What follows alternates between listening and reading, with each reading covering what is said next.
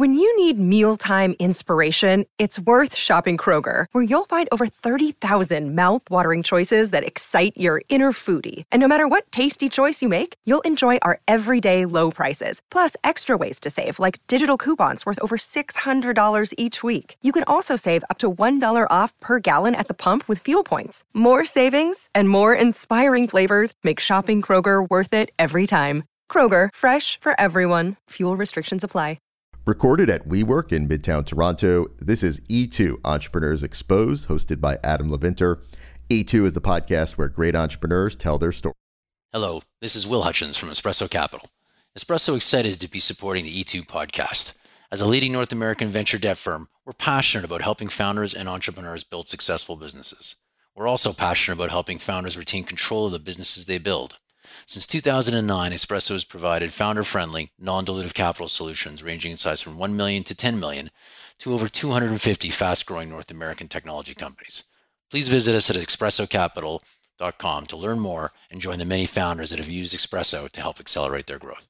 This is E2 Entrepreneurs Exposed, where we speak to all kinds of entrepreneurs doing amazing things in business and beyond. And today's a great conversation with Heidi Reimer Epp. She turned her passion for sustainability into a company called Botanical Paperworks, a now award winning business guided by environmental sustainability and practices. The company manufactures and markets eco friendly seed paper that grows into flowers, herbs, and vegetables when planted in soil. As CEO and co founder, Heidi has overseen Botanical Paperworks from startup to now international success story. And in this short episode, Heidi and I discuss, among other things, the business of paper, why content generation is everyone's role within the company, and Heidi's initial dream to one day IPO. So, without further delay, here is my short but intriguing chat with entrepreneur Heidi Reimer Epp.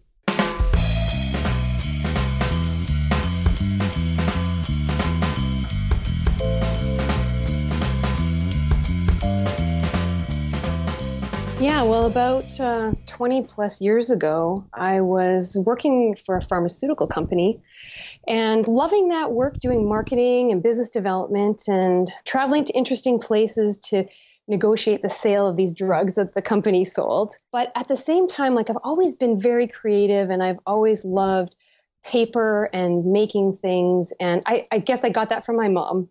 Mm. And so my mom was on her own journey. She was a teacher. And she was really passionate about creative writing and creativity within the classroom. And it was before there were big recycling programs. So it killed her just a little bit every time that she saw these elementary school kids take their paper that they had done one scribble on and throw it in the garbage. So at that point, we decided to do a bit of market research and we developed a small line of uh, cards and envelopes and we said we'll go to five stores in our local area and if three out of the five stores place an opening order we're going to take that as a thumbs up that we've got a marketable product. Well all five placed orders. So we thought that was a pretty good sign mm. and decided that we would launch a paper making company a handmade paper company. The seed idea didn't come for years. We started just in these specialty papers using grasses and flowers and putting that into the fiber and then we we started with a stationery line and a wedding invitation line. This is a this is what back in 1997, right, or somewhere yeah. around that time. I mean, times yep. were different then. I assume that you were an early innovator in the arena, or were there other competitors doing this? Well, it was hard to tell because you didn't have a well developed internet that you could just go and do searches on. There was enough interest that it wasn't the first time someone had this idea, but we were on the cutting edge. And in fact, when we launched, we said, we're going to target this wedding industry and we're going to do that with mail order. So we hired a graphic designer to help us put together a mail order catalog. And it was only when we were doing that catalog and then we took out print advertising in a, in a cross Canada wedding magazine. And the web, the uh, graphic designer said to us, you know, there's this thing called the internet and they say it's going to be big. So for a $100 a page, can I put three pages up for you on the internet? So I went back to my mom and my husband and my my dad. That this was my board of directors, and I said, you know, the internet. They say it's going to be big. Let's put up these three pages. And we gave them the go ahead. And then we started to get a ton of inquiries from the U.S. because the Americans were online faster than Canadians. Mm-hmm. So that launched the our web business. Did you have one leg in the business and one leg out? Like, were you still working as a pharmaceutical sales rep at this point, or had you quit your job? I quit my job because, you know, when we were doing that uh, market research and developing those product lines, I was trying to do both. Mm. But working a really big job during the day and then trying to develop products in the evening was impossible. I traveled a lot, I couldn't do it. So by, by that stage, I was married and my husband was done. I had worked while he was in law school. So he was now employed and he had an income. So we decided that I would quit my job and give this a try. And my rationale was, well, I'm, I'm still young enough that if it's a total failure, I can always find another job. And I just remember thinking, I, I got to do it now because I don't want to have any regrets later. Do you recall what the first accounts were when things kind of started to snowball? Yeah. I remember one of the first orders was a local wedding uh, client, a friend of the family, and she ordered something for $100. And that just was like amazing $100, which was so ironic because when I left the pharmaceutical company, one of the last contracts I closed or was in the process of just putting the finishing touches on was for $10 million. So I went from $10 million in sales to $100 sales and really rejoicing over that. But I mean, you have to, you got to start somewhere. And so once we were um, in these magazines across Canada, uh, we started to get inquiries and then we got sales. So that first year, we hired our first employee. And then within three years, especially because now we had that website going and we had the American sales, now we were starting to add more employees. And I would say by year five, just because of the momentum and also because we were really good at search engine optimization, as it was in those early days, we were found and we and we made sales. At a certain point, the sales of the seed paper products outstripped the sales of everything else. And that's when we made a decision to rebrand as a seed paper company exclusively when we dropped all those other products and put all our energies into seed paper. Once we were into seed paper and this whole concept of being able to plant your paper and grow, it, it connected us with the eco community and people who were looking for ways to make better eco choices in their lives and then in their businesses. So the next phase for us after that was to move into promotional products. Because in the promotional product industry, that's the industry that sells pens and post it notes and caps and anything with a logo on it. Mm-hmm. That was a, a market that was hungry for ecological products.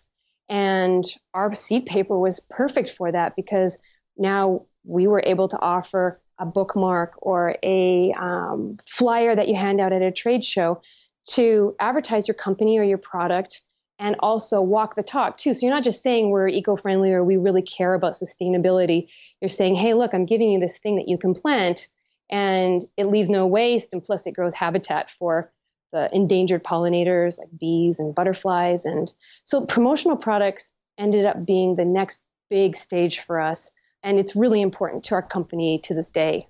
The sustainability, I mean, I know that's a big theme nowadays. When you look back, I'm just curious to know when did com- companies start communicating their commitment to the environment and who were the trailblazers? Do you recall some of the company names um, that people might recognize? The big corporations like Starbucks and McDonald's and the big brands that everybody uses day in and day out that are, are very deliberate and intentional and specific in their sustainability practices. And then there are also, and were back then, lots of little companies too that wanted to do good work and sustainable work in their little part of their market. And so we worked with a lot of soap companies, for example, that do wraps around their soap. So instead of having another plastic bit, they're using the seed paper. Uh, and they're small, and so they can make these changes in their packaging or their promotional product. We worked early on with Starbucks to create a gift card holder for them that went across North America in the stores that had seed paper component in it it's really cool because seed paper is very you can be really creative with it. So that's part of the enjoyment that i get out of running the company too is seeing what people do and how we collaborate with them for their projects. What's the scope of the business today? Okay well so today we are in 40 countries around the world selling uh, seed paper products, mainly promotional products, wedding and, and memorial, and sheets of paper that we manufacture. We have a permanent staff of 25, but we scale up to 35 to 40 during our busy season, which is the first six months of the year. And that coincides with spring and summer promotions. That's when our product is especially popular. And um, last year, we shipped 1.8 million pieces of paper to those 40 countries. So that we have hundreds and hundreds of SKUs. We make so many different kinds of paper I don't even know. It's a big operation when especially when I think about how we started in my parents' basement. And do you have the production process under your own facility? And what does that look like? Yeah, we are completely vertically integrated. Hmm. So we manufacture the stock we do the design unless the client is supplying the design, but we design a lot of products for our, consumer and promotional market. So we have in house graphic designers and uh, marketers. We do all our own marketing. Jumping back to the production, we do the printing, converting, die cutting, assembly, shipping, everything. And which has been great for us because it means that we can really pivot when we want to. We've got complete control over the whole production process. And I think it helps us serve our customers really well. And how have you guys financed the growth over the years? Uh, has that been a challenge? We used a combination of bank financing and then personal financing. And that got us to a certain point. But we had this crisis moment early on around 9-11 um, where we were we had been growing and investing in our production processes and really really were quite close to the edge in terms of money. We, we took out some advertising in uh, an American publication Martha Stewart Weddings, and we were g- waiting for that to pay off.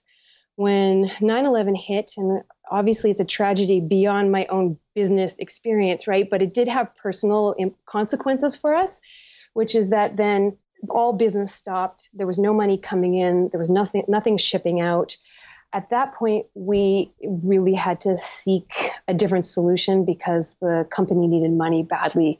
So we ended up pairing with a local uh, organization called Women's Enterprise Center that provided financing to women owned companies. And that was just in the nick of time. We manage our cash differently, obviously, but that financing was just perfectly timed. And then since then, we've been able to finance our growth through our own cash flow. Hmm. So that's been that's worked really well for us. I know that's not the way everybody wants to go, but for us that incremental growth and us being able to self-finance has been perfect. Have you ever thought about what the next phase might look like? Have you ever entertained private equity or has that not come into the equation? We like having the control that we have and we also are, are able to it do what we need to do. It is still a niche product. Hmm. So it just our conclusion was that that's just not a fit for where we think we can and want to take the business. Okay. I asked that because I know you had some big dreams early on. Apparently, you had decided that when you started in 10 years or so, you'd go public. Is there any truth to that? That's right. I was at a business training session within the first month of starting the company, and I got up in front of this group of other entrepreneurs that were just starting out and boldly proclaimed this.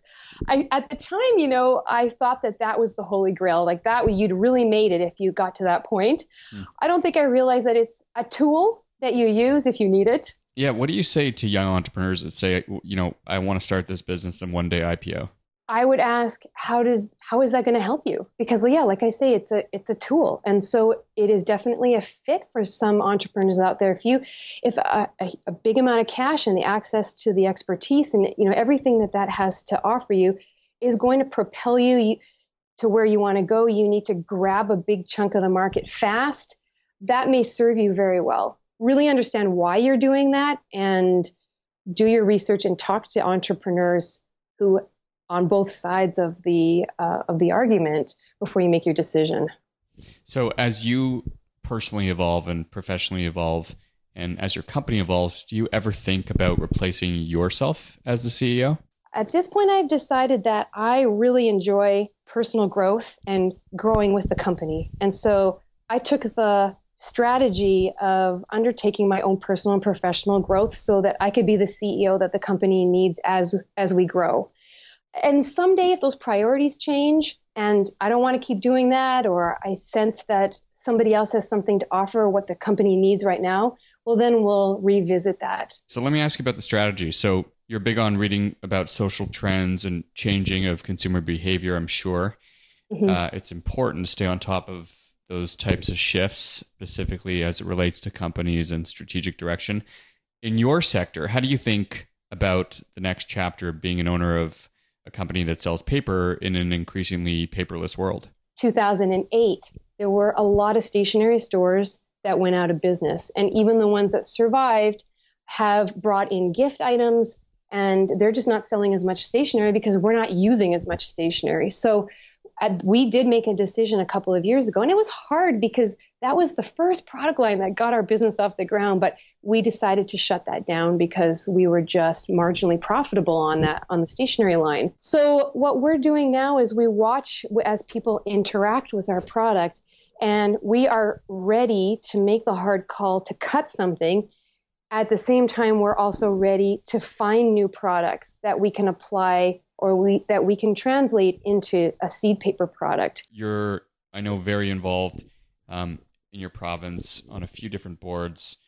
How do you balance those responsibilities with uh, your day to day in the business? For sure, um, and that is something that I have to be very conscious of. I, so I serve on the board of an insurance company in, here in Manitoba, a mm-hmm. mutual insurance company. And then right now I'm chairing a national trade association called the PPPC, so for promotional products across Canada. In terms of balancing, I am very careful to, um, if I'm not going to be at work, I because I'm going to meetings, because it does take me away from the office, then I've structured my company so that it's essentially self managing, so that I can be away and all the projects carry on and people are doing good work. Mm-hmm. So that was like how I lay the foundation for not having to be in the office five days a week.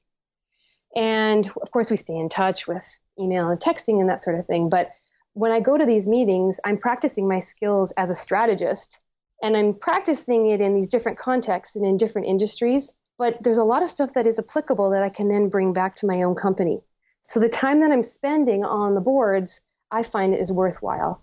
How did you find those positions? And for C level executives that are are thinking about branching out into that world of serving on different boards, what would you advise?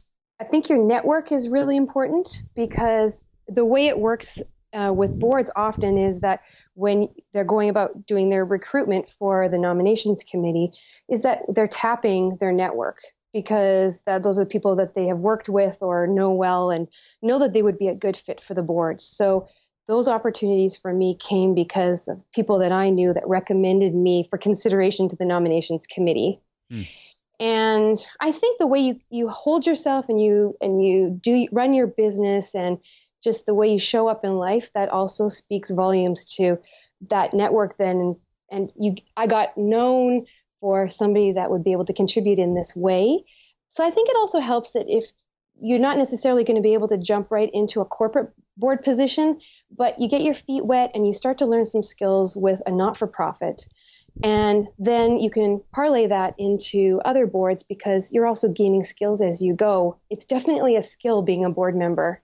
There's a lot of resources out there to learn how to be a better board member, but you also are learning on the job. If you were to start again, would it be in the paper business going forward? And if you, if not, what would you do as a next chapter as an entrepreneur? Do you think? I will say that I am very product oriented, and even though maybe manufacturing isn't very sexy, I really love manufacturing because I love the process of coming up with an idea and then having a tangible output. Mm-hmm. So I probably would stay in manufacturing and also, I really am comfortable in a digital marketing environment. So I would combine that somehow as part of my distribution model. Anyways, that's the way it is nowadays. We're all using the internet for our distribution. So, with respect to digital marketing, I know there's a lot of people listening that will want to take away some some tips and tricks in that arena. What has been working for you guys? The whole idea of um, content creation and content is everyone's business within the company. That has been working really well for us. So by producing blog posts and articles and videos and any type of content, flyers and catalogs and all sorts of stuff that we can put out there, that has been incredible for us because first of all we're giving our customers tools that help them decide what to buy or educate them or just uh, answer questions that they may have about the product the content also helps position us as experts in the eco friendly, sustainable product market and seed paper specifically. Mm-hmm. It gives us content that we can put out there for SEO, for search engine optimization.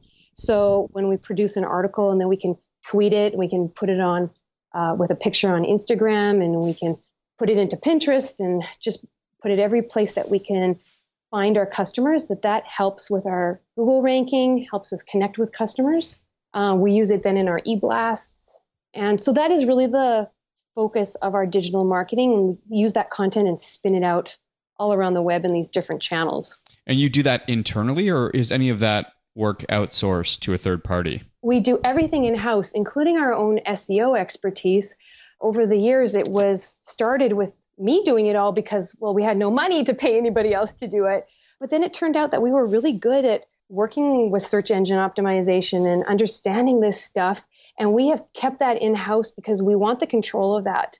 It's such a key part of our strategy. Probably a great strategy also in the face of all the snake oil that's being sold in the form of SEO agency. The way I think about it is in terms of risk mitigation. So yep. I like I scan the business and I think, well, where are the risk points? And the risk points are for us in anything that we don't own. So we want to be able to respond really fast if there's an issue with our Google ranking or with any of our digital marketing.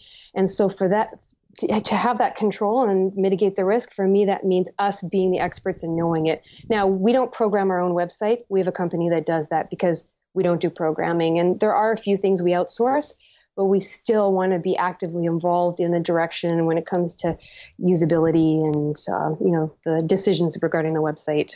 That's a really interesting perspective too. It's almost contrarian to what everyone else is doing with this movement of outsourcing every single piece of the business in order to shave costs. But you're sort of coming at it from a different approach, which is in order to manage risk, keep everything under your own roof. Have you ever had a challenging time personally that that you felt was impacting your ability as a CEO in the business? I found the times when I had small children really challenging. Running a company with a baby and a two year old and being so tired. And um, my husband and I share the load for sure, but those were very tired years. And wanting to do a good job in both uh, realms and wanting to show up when I'm with the kids and for them to have my attention, but also to really be at work. And it, there was a lot of push and pull and trying to figure out how to do that well. I concluded that I would not be able to do it all well. So I did at that point make some decisions with running the company to hand over some responsibility to other people. So it did force me to delegate more. I cut back my hours and so I wasn't in the office 70, 80 hours a week. I just couldn't do that anymore and had to say, well, I need to regain some balance and and that's just the way it's going to be. It's funny the way life forces you to get yourself in balance sometimes when you can't decide on your own. Mm-hmm. And you know, it worked out okay again. Like it's that's also a neat part of life. you you come across very optimistic. I think that's probably something you've been told uh, by your peers. Is is that correct? Well, I guess it's just there's been so many lessons and so many opportunities, and I, I like to reflect on it. And I think opt- if you've got to be one or the other, maybe I'll pick optimistic. uh, you mentioned business coaches, so there are um, obviously they're they're everywhere. How do you decide whether or not a business coach is a fit? And is there a vetting process to find a business coach to make sure that you're going to get some value? So, the first coach that I worked with was here in Winnipeg, and I had heard her speak at a session here for entrepreneurs about money scripts and about the different messages that we subconsciously tell ourselves about money and how that affects your business. So, money is bad, money is scary, money is power. There's just lots of different scripts. And I heard her speak, and I thought, yeah, I've got I've got some stuff to work through.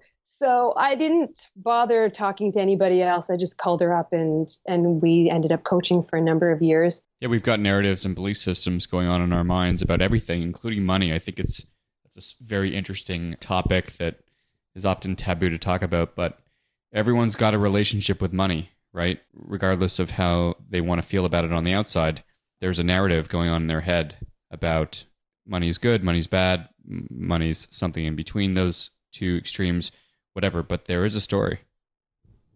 Yeah, and one of the things that came out of that session was that I realized that every month when I took a look at my financial statements that I felt a fear or like I was repulsed and repelled by the financial statements, which was crazy because I would need to be looking at the income statement and the balance sheet every month. Mm-hmm. So I did some digging into why was that? Why I and and one of the things that I realized was that I didn't feel necessarily equipped to know if what it was telling me was correct, useful, or how to interpret it. So, one of the things I did was I decided to learn more about financial reporting. I have a business degree, I took accounting courses, but applying it in the day to day of a business.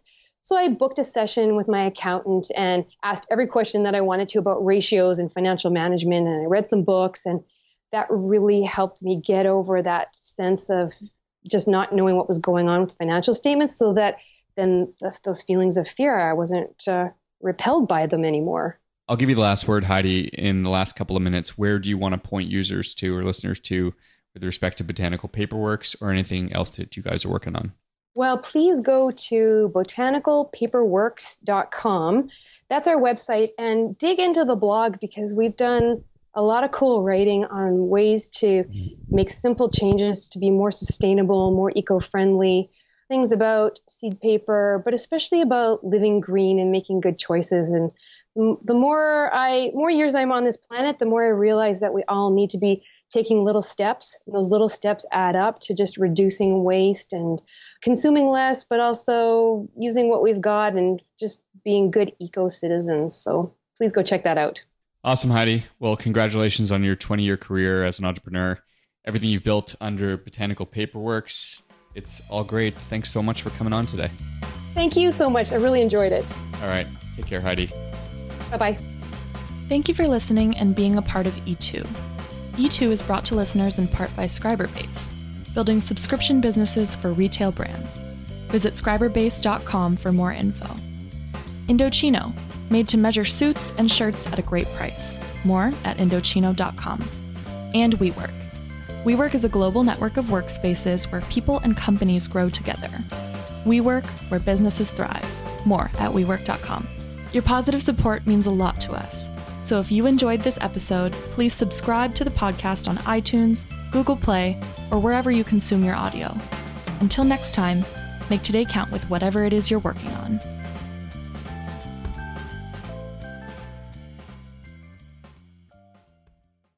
Today is working for me. Do you believe that for yourself? Hey, I'm Pastor Julie, and I want to empower you through encouragement.